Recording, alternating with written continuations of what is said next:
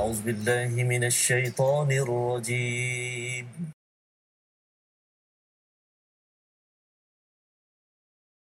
بسم الله الرحمن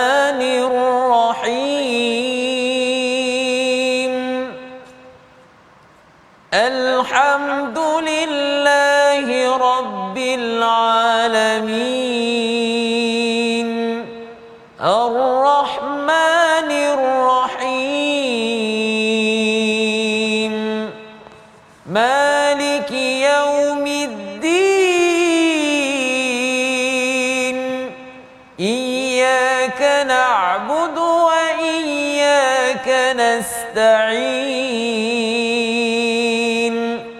اهدنا الصراط المستقيم.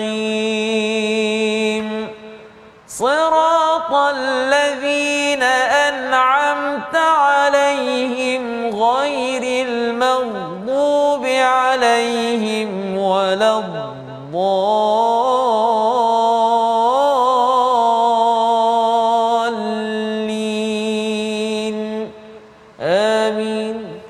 Assalamualaikum warahmatullahi wabarakatuh. Alhamdulillah wassalatu wassalamu ala Rasulillah wa ala alihi wa man wala syada la ilaha illallah syada Muhammadan abduhu wa rasuluhu. Allahumma salli ala sayidina Muhammadin wa ala alihi wa sahbihi ajma'in. Amma ba'du. Apa khabar tuan-tuan dan puan yang dirahmati Allah sekalian? Kita bertemu dalam My Quran Time, baca faham amal untuk sama-sama kita melihat surah yang ke-37 menyambung kepada perbincangan kita semalam tentang seorang tokoh yang bernama Nabi Nuh alaihi salam, seorang mukhlasin yang diikhlaskan Allah, yang dibantu oleh Allah dan Nabi Nuh ini mempunyai keistimewaan yang kita ingin selusuri pada hari ini. Kita mulakan majlis kita pada hari ini yang bersama Al-Fadil Ustaz Usaini. Apa khabar Ustaz? Sihat Alhamdulillah. Ustaz Fazul sihat ya? Sihat Alhamdulillah Ustaz ya. Kita nak sama-sama berdoa di awal majlis kita ini dengan doa ringkas kita subhanakala ilmalana illa ma 'allamtana innaka antal alimul hakim rabbi zidni ilma. Kita saksikan apakah ringkasan sinopsis bagi halaman 449. Bermula daripada ayat yang ke-77 hingga 82, kita akan terus memahami dan berkenalan dengan Nabi Nuh alaihi salam bagaimanakah perjuangan beliau yang diabadikan oleh Allah Subhanahu Wa Taala dan diteruskan oleh tokoh yang kedua Nabi Ibrahim pada ayat 83 hingga 101 dan disambung sehingga ayat 102. Mari sama-sama kita mulakan bacaan ayat 77 hingga 93 untuk kita sama-sama melihat bagaimana kita ingin menyiapkan diri yang mukhlasin yang benar-benar diikhlaskan dibantu oleh Allah menuju syurga yang telah pun kita lihat ciri-cirinya pada 2 3 hari yang lepas. Kita mulakan bersama Al-Fadhil Ustaz Husaini. Silakan Ustaz. Terima kasih Ustaz Fazrul. Tuan-tuan dan puan-puan, Assalamualaikum warahmatullahi wabarakatuh. Sedang menonton My Quran Time. Jom kali ini sama-sama kita lihat dua tokoh yang Allah sebutkan pada halaman ini, halaman 449 iaitu Nabi Nuh dan Nabi Ibrahim. Mudah-mudahan sedikit sebanyak penceritaan yang Allah ceritakan ini memberi semangat, menyemai semangat kita untuk sama-sama kita uh, patuh kepada arahan Allah Subhanahu Wa Taala insya-Allah. Ayat 77 hingga 93. Bismillahirrahmanirrahim. وجعلنا ذريته هم الباقين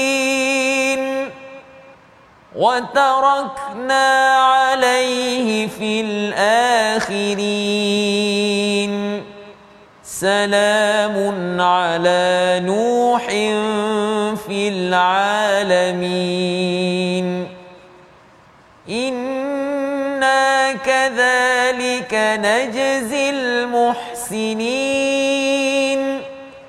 إنه من عبادنا المؤمنين. ثم أغرقنا الآخرين. وإن من شيعته لإبراهيم. إذ جاء ربه بقلب سليم. إذ قال لأبيه وقومه ماذا تعبدون؟ أئفكا آلهة دون الله تريدون؟ فما ظنكم برب العالمين؟ فنظر نظرة في النجوم فقال إني سقيم فتولوا عنه مدبرين فراغ إلى آلهتهم فقال ألا تأكلون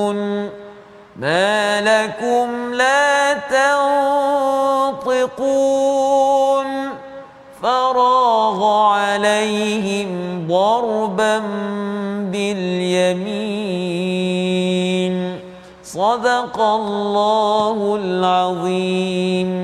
Surah Al-Azim gitulah bacaan daripada ayat 77 hingga 93 sebentar tadi ustaz ya. Kita ya. melihat kepada bagaimana kisah Nabi Nabi Nuh alaihi salam iaitu semalam kita sudah pun melihat bahawa Nabi Nuh ini diselamatkan ya. hmm. ya kami menyelamatkan Nabi Nuh dan juga keluarganya wa ahlahu minal karbil azim daripada daripada bencana yang besar dan waja'alna zurriyatahu ya ayat 77 yang kita mulai pada hari ini kami jadikan zuriatnya itu humul baqin. Kami jadikan anak cucunya itu orang-orang yang meneruskan keturunan yang meneruskan keturunan yang dikomentar oleh Qatadah dalam tafsir Hamka menyatakan bahawa semua orang ustaz ya kan hmm. habis hancur ataupun uh, ditenggelami air Betul. yang kekal selepas peristiwa Nabi Nuh banjir itu adalah daripada keturunan Nabi Nuh hmm. ya uh, dia itu ada tiga orang anaknya yang masih uh, di, meneruskan iaitu Sam Ham dan Ham. juga Yafith ya Yafith. Jadi daripada Sam itu uh, keluar uh, kumpulan orang-orang Semitik iaitu hmm. orang Arab, orang Yahudi dan sebagainya.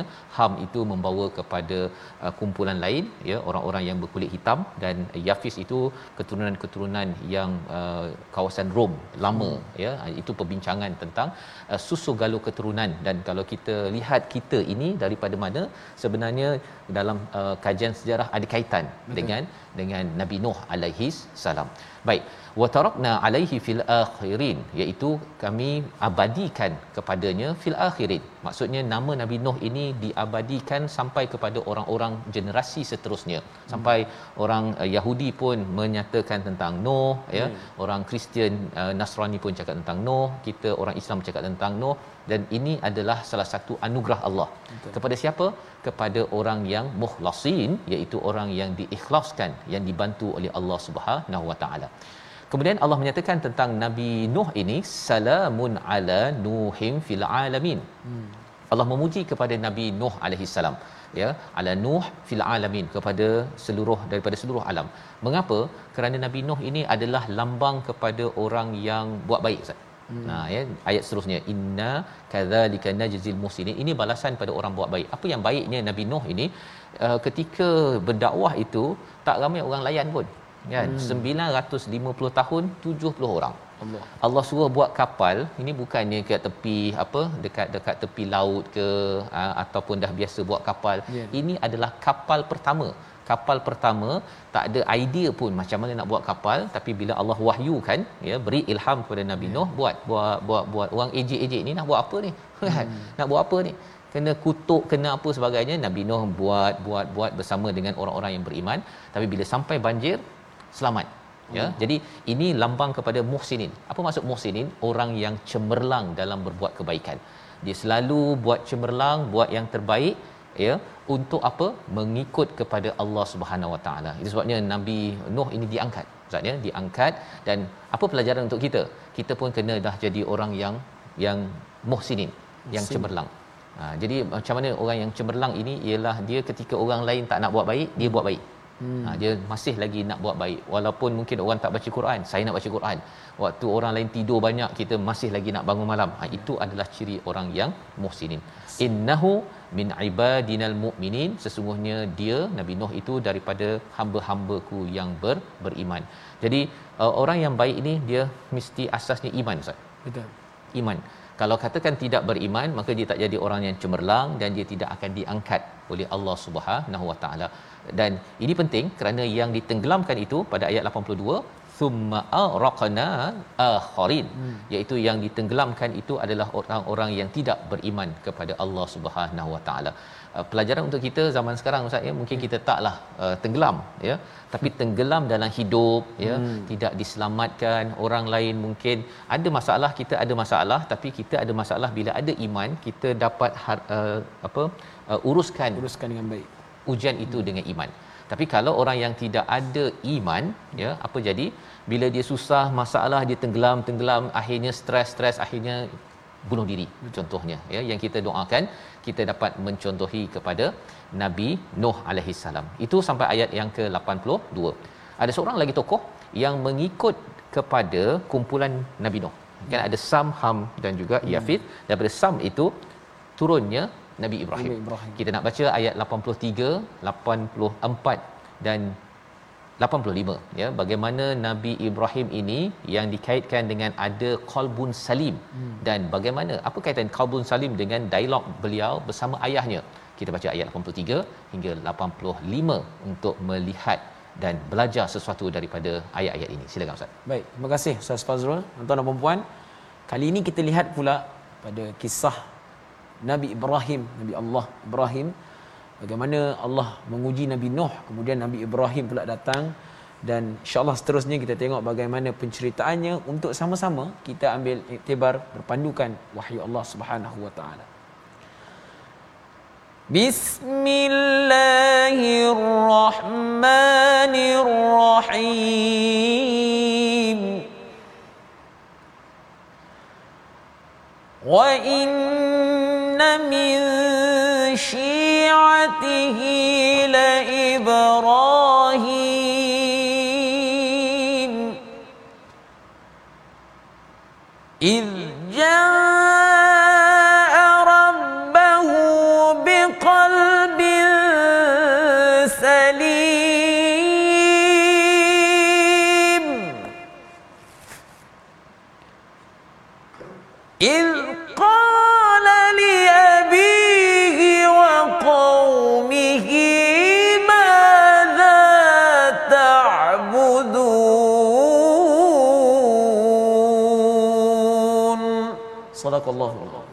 Surah Al-Azim gitulah bacaan daripada ayat yang ke 83 hingga ayat 85 ya iaitu wa inna min syi'atihi di Ibrahim iaitu sesungguhnya daripada Syiah. Syiah ini adalah satu golongan Ustaz ya, satu ya. golongan yang mengikut ideologinya. Nya itu siapa?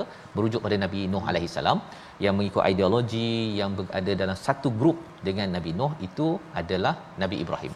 Ya, ha, jadi dari segi susu galurnya. Hmm. Idja rabbahu ya apabila dia datang kepada Tuhan, kepada Tuhannya biqalbin salim. Ha, perkataan ini adalah untuk kita ambil perhatian bahawa Nabi Ibrahim ini adalah seorang yang mempunyai qalbin salim. Ya. Ada orang tanya apa maksud qalbin salim? Hati yang sejahtera. Hmm. Adakah hati sejahtera tu dia tak sakit jantung? Bukan. Kan? qalbin salim yang ada di dalam ayat ini sebenarnya cerita tentang id qala li abihi wa qaumihi madza ta'budun. Hmm. tidak mensyirikkan Allah Subhanahu wa taala. Ini yang disampaikan oleh para ulama uh, tafsir berkaitan dengan qalbin salim. Kita tidak masukkan kepada hati kita ini perkara-perkara syirik yeah. ya. Uh, daripada syirik riak itu membawa kepada pelbagai lagi perkara-perkara mazmumah yang yang dibenci ataupun yang keji dari segi akhlak itu yang berlaku kepada Nabi Ibrahim. Dalam dalam Al-Quran ini nanti kita akan tengok bahawa Nabi Ibrahim ini dia dapat anak Ustaz. Dapat hmm. anak yang uh, dikaitkan dengan Halim. Hmm. Dalam Quran ini ada dua je nabi yang dikaitkan dengan Halim. Satu Nabi Ibrahim, satu lagi Nabi Ismail. Ha, yang kita akan tengok nanti insya-Allah pada halaman yang yang sama. Jadi apa maksud halim? Nanti kita tengok bersama. Tapi salah satu daripada daripada ciri orang yang mempunyai qalbin salim ialah dia sejahtera ya. Ketauhidannya kepada Allah Subhanahu taala sehingga kan bila nampak sesuatu yang tidak kena walaupun pada orang yang dekat iaitu ayahnya dan juga kaumnya apa kata Allah pada ayat 85 id qala li abihi wa qaumihi madza ta'budun ha, dia cakap pada ayah dia pada kaumnya uh, ayah sebenarnya abah sembah apa kan ha, kan? Ataupun dia cakap pada kaumnya kamu sembah apa sebenarnya kaumku? Kan?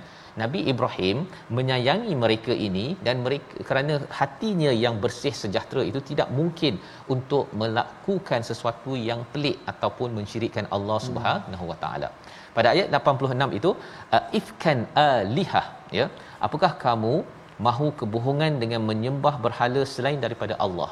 Nabi Ibrahim sanggup cakap ifkan alihah kamu ni buat Tuhan tipu. Ha contohnya kan. hmm. kan. Cakap perkara itu depan ayah yeah. kan ataupun depan orang-orang pembesar pada waktu ini waktu muda lagi. Ini hmm. belum lagi Nabi Ibrahim uh, di apa menjadi nabi apa sebagainya. Yeah. Dia sudah ada dah fitrah tersebut. Fitrah tersebut macam Nabi Musa lah. Hmm. Nabi Musa ni dia dah ada fitrah yang baik sebelum lagi daripada menjadi nabi. Kan? Untuk untuk menolong kepada dua orang wanita kalau kita lihat dalam surah Qasas surah yang ke-28 sebelum sebelum ini. Jadi pelajaran untuk kita sebenarnya anak-anak kita ya sebelum umur 40 tahun itu dia perlu dididik dengan fitrah kebaikan. Ya. Fitrah kebaikan. Pasal apa? Pasal bila mereka menjadi nabi sekitar umur 40 tahun ini, mereka sudah pun ada qalbin salim dan hati itulah yang dimanfaatkan untuk menyeru masyarakat tidak mahu syirik kepada Allah Subhanahu wa taala. Ayat yang ke-87, fama dhannukum birabbil alamin ya. Maka bagaimana anggapanmu terhadap Tuhan seluruh alam? Ini coaching uh, ustaz ya. Hmm, coaching, ni maksudnya tanya uh, kepada orang-orang pada waktu itu apa pendapat kamu kalau katakan Tuhan seluruh alam ni dia dah uh, apa susun matahari hmm. dah jadikan alam sekitar ini uh, apa pendapat kamu? Ha kan? Apa pendapat kamu tu nak ceritanya eh sepatutnya kamu cari Tuhan yang silap tak ada Tuhan yang jadikan semua ni buat apa nak cari Tuhan lain yeah. ha, ya. lebih kurang begitu dialog daripada seorang insan yang diangkat oleh Allah Subhanahu Wa Taala Nabi Nabi Ibrahim. Ibrahim. Dan di situlah ya, Nabi Ibrahim kata uh, melakukan apa? Dia memandang fanadhara nadratan fin nujum, dia memerhati pada bintang-bintang dan lepas tu dia mencari idea lah. Yeah. Ya, dia lihat kepada kehebatan apa yang ada dan daripada situ ada orang pada waktu itu ajak, eh jomlah kita pergi uh, menyembah bintang-bintang. Ha, hmm. nampak bintang sepatutnya kata subhanallah. itu yang patutnya tetapi rupa-rupanya mereka ini menyembah bintang-bintang hmm. maka dibalas oleh Nabi Ibrahim pada ayat 89 faqala inni saqim ha saqim ni maksudnya apa ustaz sakit lah sakit hmm. ha kan sakit jadi mengapa dia cakap sakit pula? Lepas tengok bintang. Yeah. nak ceritanya mereka buat temasya menyembah bintang. Jom jom jom jom Ibrahim. Jom jom jom. Ha kan? Jadi dia balas kata tak aku sakit. Hmm. sakit itu ialah ah, bukannya sakit fizikal sebenarnya ya. Tetapi dia nak cakap bahawa dia ini sakit untuk melihat orang melakukan syirik. Tapi dia cakap je pada pakcik-pakcik yang ajak tu saya sakit. Jadi ha, tak apalah fatawallau anhu mudbirin mereka pun berpalinglah kata ah kita apalah kau duduk jelah kat sini ya. ya mereka pun beredar ke ke temasya tersebut jadi ketika temasya itu berlaku, apa yang berlaku? Faragha ila alihatihim faqala alla takulun. Lalu dia mendatangi diam-diam. Ha, Nabi hmm. Ibrahim pergi ke berada berhala tu. Faqala eh, kau tak makan ke? Ha, dah ada dah buah-buah, apple ke, nenas ke, apa sedap ni. Yeah. Kau tak makan ke? Ha, Nabi Ibrahim berdialog dengan dengan berhala-berhala hmm. tersebut dan mungkinlah ada orang-orang yang ada kat situ pun memerhati eh apa pasal pula Ibrahim tu cakap dengan berhala kan? Yeah sebenarnya Nabi Ibrahim nak mengajar bahawa sebenarnya mana mungkin kan nak menyembah kepada uh, ifkan alihah Tuhan tipu ini. Yeah. Jadi itu cara dia mengajar yeah. ya cara dia ber, berhujah. Dan kemudian malakum la tantatiqun iaitu uh, eh mengapa engkau tak bercakap? kan? Mengapa engkau tak bercakap? Faragha alaihim darban bil yamin. Lepas tu dia pukul berhush kan dia pukul dengan tangan kanannya kepada kepada uh, berhala yang ada pada pada waktu itu. Jadi ini adalah sampai ayat 93. Kita nak tengok lagi selepas ini yeah. tapi kita perhatikan dahulu apakah perkataan pilihan kita pada hari ini. Kita saksikan. Iaitu perkataan kita ialah ghariqa iaitu tenggelam. Ini kita merujuk kepada peristiwa Nabi Nuh alaihi salam apabila kaum-kaumnya itu di tenggelamkan pada ayat yang ke-70 ataupun 82 ya. Uh, kaumnya ditenggelamkan kerana tidak beriman tetapi bagi orang yang beriman diselamatkan. Perkataan ini 23 kali disebut di dalam al-Quran pelajaran untuk kita kalau kita tidak mahu tenggelam dalam karbil azim hmm. dalam hidup ini kita kena cari iman. Dan salah satu tempat membina iman sudah pasti bersama al-Quran. Kita berehat sebentar, My Quran Time baca faham amal insya-Allah.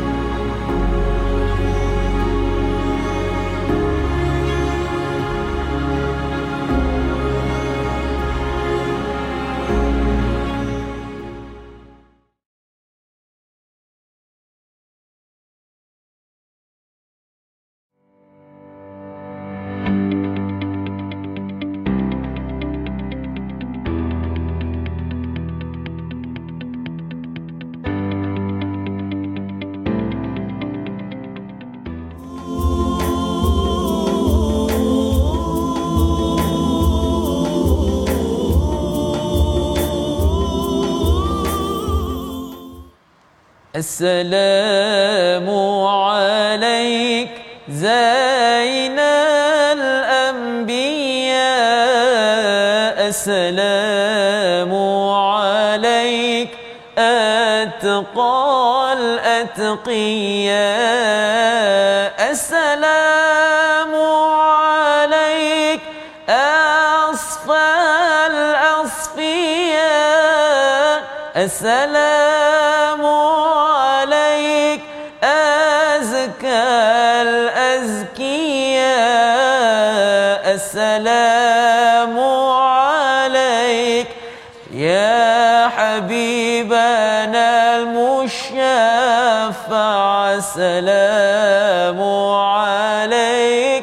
السلام عليك الحمد لله tuan-tuan dan puan-puan dirahmati Allah Subhanahu wa taala. Begitulah sedikit qasidah puji-pujian kepada baginda Nabi sallallahu alaihi wasallam. Disebutkan juga kepada nabi-nabi kita yang terdahulu. Dan di antaranya pada hari ini kita membincangkan tentang ketokohan yang ada pada Nabi Nuh dan juga Nabi Ibrahim. Bagaimana Allah menjadikan mereka ini insan yang cemerlang, dalam melaksanakan tanggungjawab mereka kepada keluarga mereka dan juga kaum mereka sendiri. Dan insya-Allah tuan-tuan dan puan-puan kita nak melihat sedikit hukum tajwid pada hari ini ya. Ah, tuan-tuan dan puan-puan boleh lihat di skrin uh, pada yang kita bincangkan pada hari ini iaitu kita menjelaskan satu persatu huruf di dalam ayat ini iaitu ayat apa? Ayat 88 Allah nyatakan fanawara nazratan fin nujum. Ya di situ terdapat ada beberapa kalimah yang sama ya dan perlu dijelaskan dengan satu-satu. Maknanya kalau kita jelaskan secara laju baca secara laju kemungkinan kita tak akan uh, jelas kedengaran bunyi huruf tersebut. Jadi kita sebut betul-betul fanawara nazratan fin nujum dalam kita menjaga hukum hakam tajwid pada ayat tersebut insyaallah Baik, terima kasih diucapkan pada Al-Fadhil Ustaz Husaini uh, berkongsi pada hari ini bagaimana cara bacaan seterusnya Ustaz ya. Ya. Uh, kita terus mengulang kaji dan sudah tentunya mengulang kaji tajwid satu bahagian dan yang keduanya kita mengulang kaji apakah yang disampaikan. Kita sudah pun melihat kisah Nabi Nuh, kisah Nabi Ibrahim pada surah-surah yang berbeza sebelum ini. Tetapi dalam surah Saffat ini sudut yang diambil itu sedikit berbeza. Kerana kita sudah pun melihat awal surah Saffat ini bercakap tentang para malaikat dan kemudian hukuman ataupun um, ganjaran ya. Ganjaran di syurga hukuman di neraka dan Allah bawakan perkara itu untuk menyatakan kepada kita bahawa jangan ikut-ikutan tetapi ikutlah kepada orang yang yang benar-benar ya dipandu oleh Allah Subhanahu Wa taala. Kalau di dalam ayat yang ke-84 tadi qalbin salim hmm. yang tidak mensyirikkan Allah. Dan kita lihat praktikal para nabi seperti Nabi Ibrahim, Nabi Nuh alaihi salam dan nabi-nabi lain yang akan di kita semak pada pada surah As-Saffat ini. Jadi mari sama-sama kita teruskan ayat 94 hingga 102. Apa berlaku kepada Nabi Ibrahim bila yeah. dia dah uh, cakap dengan berhala ya, kau tak makan, ha kan? Kau tak cakap kan? Dan dia pukulnya, dia me, apa bertebus salah satu berhala yang ada yang besar pada waktu itu. Mari kita tengok apakah sambungan kisah ini ayat 94 hingga 102. Silakan Ustaz. Terima kasih Ustaz Fazrul. Tuan-tuan dan puan-puan, kisah Nabi Ibrahim ini ya menjadikan kita uh, sebagai uh, hamba Allah Subhanahu Wa Taala melihat bagaimana Allah mengajar kita untuk kita menjadi hamba-Nya yang lebih terbaik. Dan sama-sama kita lihat pada ayat yang ke-94 ini Allah nyatakan dalam surah Ibrahim bagaimana Allah mendidik kaumnya itu sendiri. Rangkaiannya, rungkai, rungkaiannya insya-Allah kita akan rungkaikan sebentar saja lagi. Jom sama-sama kita lihat. Bismillahirrahmanirrahim. فأقبلوا إليه يزفون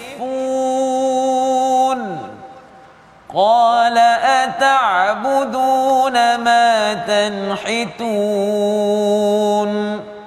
والله خلقكم وما تعملون قالوا بنوا له بنيانا فألقوه في الجحيم فأرادوا به كيدا فجعلناهم الأسفلين وقال إني ذاهب إلى ربي سيهدين. رب هب لي من الصالحين. فبشرناه بغلام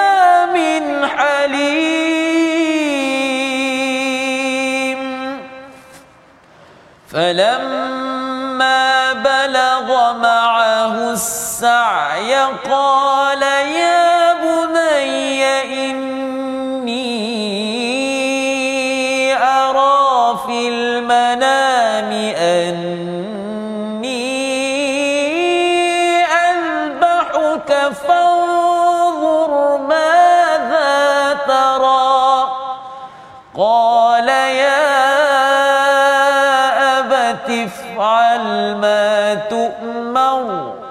ستجدني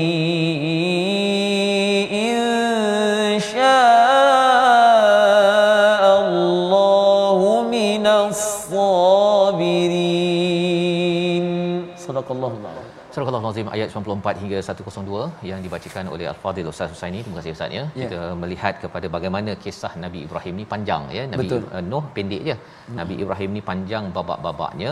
Sebentar tadi sudah pun beliau ketika ditinggalkan oleh uh, orang-orang yang pergi menyembah uh, bintang Betul. itu ya temasya mereka perkara syirik? Dia tak nak ikut. Tak nak ikut dan cuba untuk mengajar kaumnya iaitu dengan bercakap dengan berhala dan mungkinlah ada orang lain yang tak pergi tu tengok eh dia uh, mempersoalkan Baik. ya. Ha, jadi bila dah berhala itu ada yang torban yang dipukul pecah fa aqbalu ayat 94 fa aqbalu ilaihi yazifun iaitu mereka pun baliklah. Mereka datang ya. Ni anak muda ni kan. Ya. dan dia bergegas. Bergegas berjumpa dengan nabi Nabi Ibrahim maka pada waktu itu Nabi Ibrahim bukannya takut malah Ya. Nabi Ibrahim bertanya kepada mereka qala ata'buduna ma tanhitun? Apakah kamu ini menyembah kepada apa yang kamu pahat? Ha, pahat itu maksudnya ukir ukir dengan tangan. Kamu buat pakai tangan kamu jadikan dia uh, besar perutnya ke besar kepala ke besar mata ke apa ke lepas tu kamu yang menyembah Ya. kepada kepada objek ini. Ini pertanyaan daripada Nabi Nabi Ibrahim ya. Apa lagi wallahu khalaqakum wama ta'malun. Ya Nabi Ibrahim mengingatkan lagi Allah yang mencipta kamu dan juga apa yang kamu amalkan. Apa yang hmm. kamu amalkan Allah buat. Apa maksudnya? Kamu menyembah berhala. Berhala daripada tanah. Tanah dicipta oleh Tuhan yang menciptakannya. Maka buat apa kamu? Pergi menyembah berhala. Sembahlah Tuhan. Ha begitu kan? Pertanyaan demi pertanyaan daripada Nabi Ibrahim ini memang mencabar memang mencabar mereka terkesima Ustaz. Ya. Ya tak boleh dah eh lebih-lebih pula si anak muda ni dengan tanya tanya tanya ya dan juga mempersoalkan apa yang mereka buat bila mereka habis hujah apakah yang biasa kita lihat dalam dalam surah yasin juga bila ditanya diingatkan oleh Habib An-Najjar Ya, pemuda daripada hujung kota uh, itu mereka nak berebus ya hmm. nak pukul ataupun nak uh, menggunakan kekasaran maka sama juga dalam kisah nabi nabi Ibrahim ini pada ayat yang ke-97 Kita baca ayat 97 dan 98 untuk kita melihat babak seterusnya bila mereka tidak boleh berhujah mereka menggunakan kekerasan dengan dibinakan satu binaan dan apakah yang mereka nak buat ayat 97 98 bersama Ustaz Ustaz ini. Terima kasih Ustaz Fazrul. Tuan-tuan dan puan-puan, ya inilah antara kemuncak ujian yang Allah bagi kepada Nabi Ibrahim.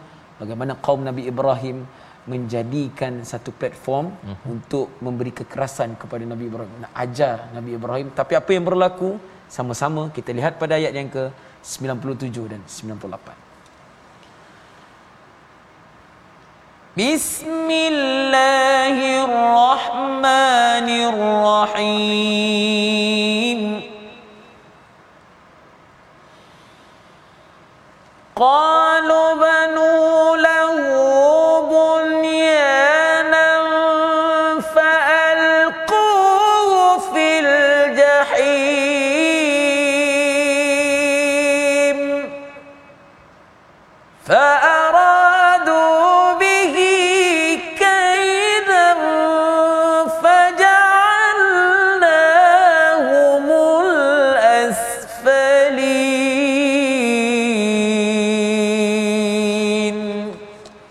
الله Surah Al-Azim inilah daripada ayat yang ke-97 hingga 98 menyambung babak seterusnya kisah Nabi Ibrahim.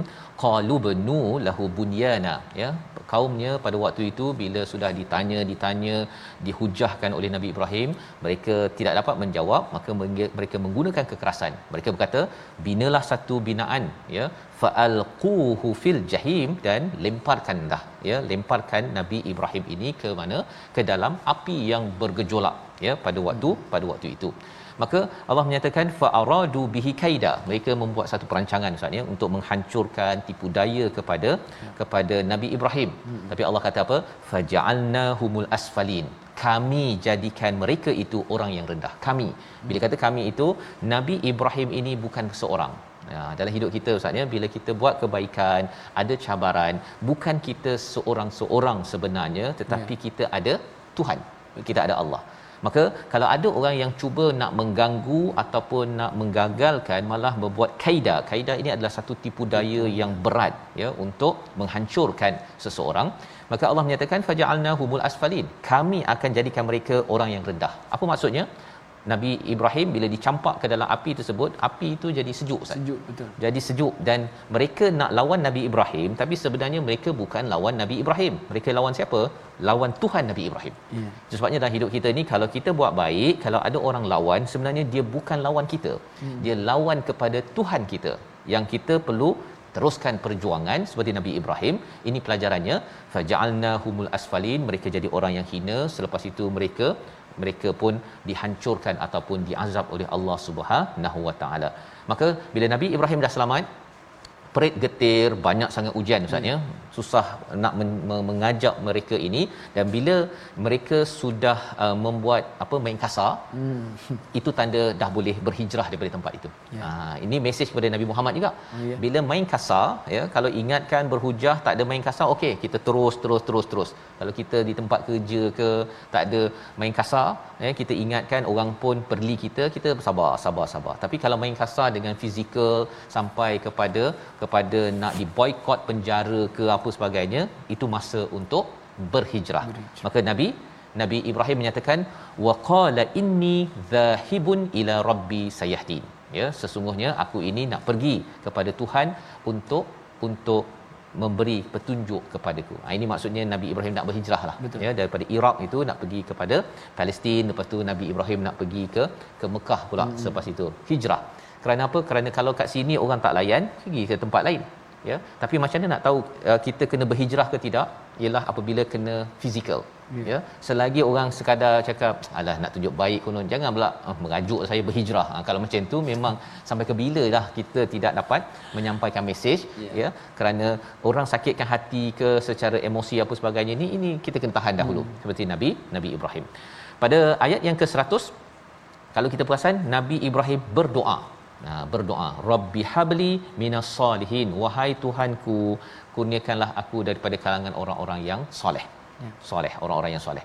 Uh, kita tengok pada Nabi Nuh Ustaz ya, pada ya. ayat yang kita lihat semalam iaitu uh, walaqad nada nuh na- nada na nuh falani'mal mujibun hmm. iaitu nabi nuh ini dia berdoa ya menyeru kepada Allah Nabi Ibrahim menyeru. Betul. Jadi apakah yang kita belajar? Bahawa sebenarnya kalau kita nak jadi ahli syurga, mukhlasin, kena banyak berdoa. Banyak berdoa. Ya, dalam ketika kita naik kenderaan ke, kita ke senang susah, banyakkan berdoa pada Allah. Apatah lagi kalau selepas buat kerja yang baik. Seperti mana tadi tu dalam perjuangan ya bila Nabi Ibrahim ini dah selamat daripada suatu peristiwa hmm. ya maka pada waktu itu banyakkan berdoa dalam hidup kita ni kalau kita dah dapat sesuatu mukjizat lepas baca Quran buat kebaikan banyakkan berdoa pada waktu itu kerana apa kerana itu adalah tempat kita mudah dikabulkan oleh Allah Subhanahu Wa Taala kita baca ayat 99 hingga ayat 101 untuk kita melihat macam mana kronologi ataupun susunannya Nabi Ibrahim dicabar diuji selamat lepas itu Nabi Ibrahim berdoa macam mana Allah membalas doa Nabi Ibrahim selepas berbuat kebaikan ayat 99 hingga 101 bersama Ustaz Husaini. Baik, terima kasih Ustaz Fazrul. Tuan-tuan dan puan-puan, ini adalah berita gembira. Bushra lahu, berita gembira untuk siapa? Untuk Nabi Ibrahim. Allah menggantikan, mengurniakan Nabi Ibrahim dengan anak iaitu Nabi Ismail. Kita lihat bagaimana pula peristiwa selepasnya itu dalam ayat yang selepasnya itu pada ayat yang ke-99 hingga 101. Bismillahirrahmanirrahim.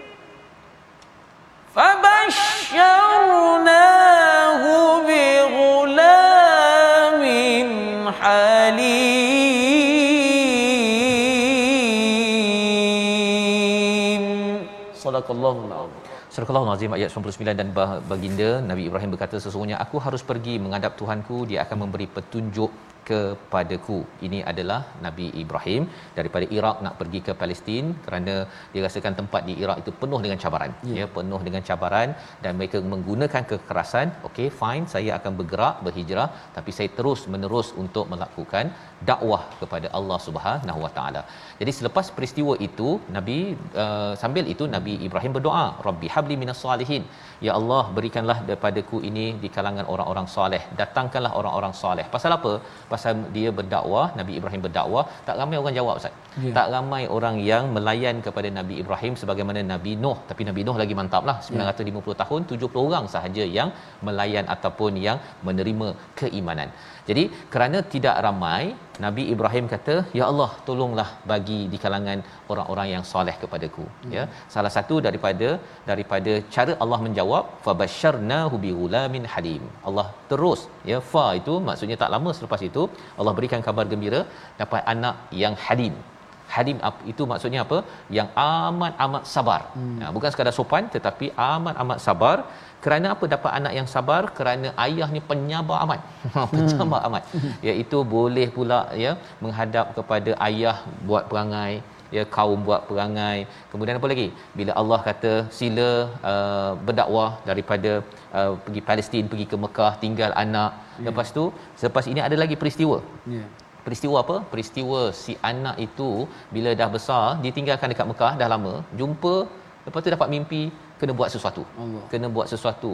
Jadi kesabaran Nabi Ibrahim dengan perintah Allah ini kerana tingginya halim Nabi Ibrahim, maka Allah anugerahkan dia bi ghulamin halim. Ya. Bi ghulamin halim. Itu salah satu daripada orang saleh yang Allah kurniakan kepada doa Nabi Ibrahim. Tapi dalam masa yang sama, kalau kita amalkan doa Rabbi habli minas salihin ini, mungkin ada yang kata ustaznya, saya tak ada anak lagi. Kan? Hmm. Saya tak dapat anak lagi. Tapi sebenarnya doa ini bukan sekadar anak soleh. Betul. Kita kadang-kadang tak ada anak tetapi ada kawan-kawan yang soleh. Tidak menyebabkan kita terjerumus ke dalam neraka itu juga adalah doa yang diajarkan oleh Nabi Ibrahim yang kita boleh amalkan bersama dan jangan kecewa ya jangan kecewa yang penting kita dapat bersama orang soleh kerana syurga itu penuh dengan orang-orang soleh ya. Ustaz kan itu yang kita harapkan jadi apakah cabaran ya cabaran Nabi Ibrahim bila dah dapat anak ha, dah diberi anak lama tak dapat anak ya hmm. bila dah dapat anak ada lagi arahan daripada Allah memastikan halim ke sabaran tahap tinggi Nabi Ibrahim ini terus terus terus di dicanai oleh Allah Subhanahu Wa Taala. Ayat 102 kita baca dan ayat ini adalah amat sinonim kalau peristiwa Aidil Adha ya tak lama lagi kita nak nak puasa Ustaz kan puasa, tapi lepas puasa raya uh, raya haji eh, raya puasa raya Aidil Adha hmm. ayat 102 ini untuk kita fahami kita baca bersama silakan Ustaz. Baik insyaallah terima kasih Ustaz Fazrul. Tuan-tuan dan puan, kita lihat pada ayat yang terakhir pada halaman 449, peristiwa yang sangat besar antara Nabi Ibrahim dan juga Nabi Ismail mendapat wahyu daripada Allah Subhanahu wa taala pada ayat yang ke-102 insya-Allah. بسم الله الرحمن الرحيم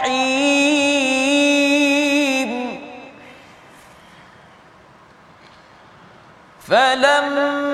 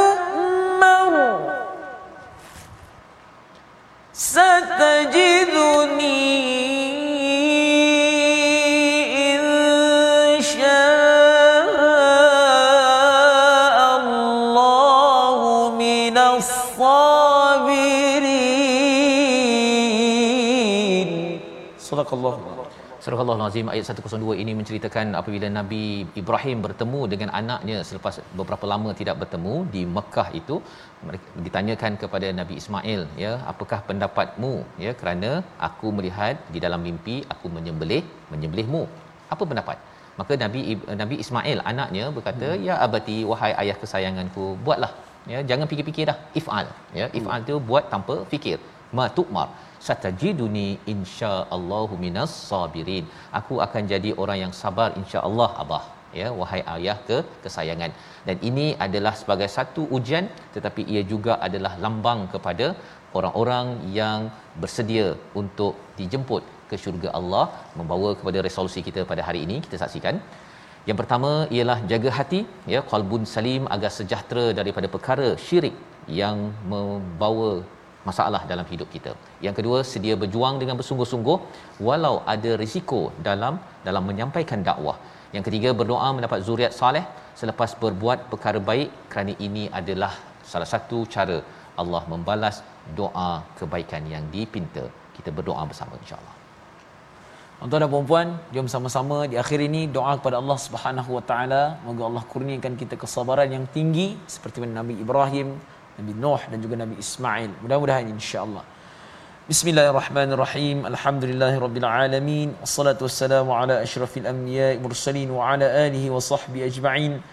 اللهم اغفر لنا ذنوبنا ولوالدينا وارحمهم كما ربونا صغارا اللهم أنا نعوذ بك من جهد البلاء ودرك الشقاء وسوء القضاء وشماتة الاعداء اللهم أنا نعوذ بك من الهم والحزن ونعوذ بك من العجز والكسل ونعوذ بك من الجبن والبخل ونعوذ بك من غلبة الدين وقهر الرجال.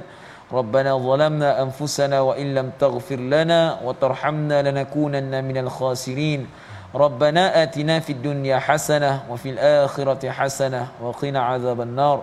وصلى الله على سيدنا محمد وعلى آله وصحبه وبارك وسلم. والحمد لله رب العالمين. والله Inna wa minkum taqabbal ya karim. Moga-moga Allah mengabulkan doa kita dan terus kita ingin mengambil ya contoh teladan daripada Nabi Nuh dan juga Nabi Ibrahim berjuang sedaya mungkin.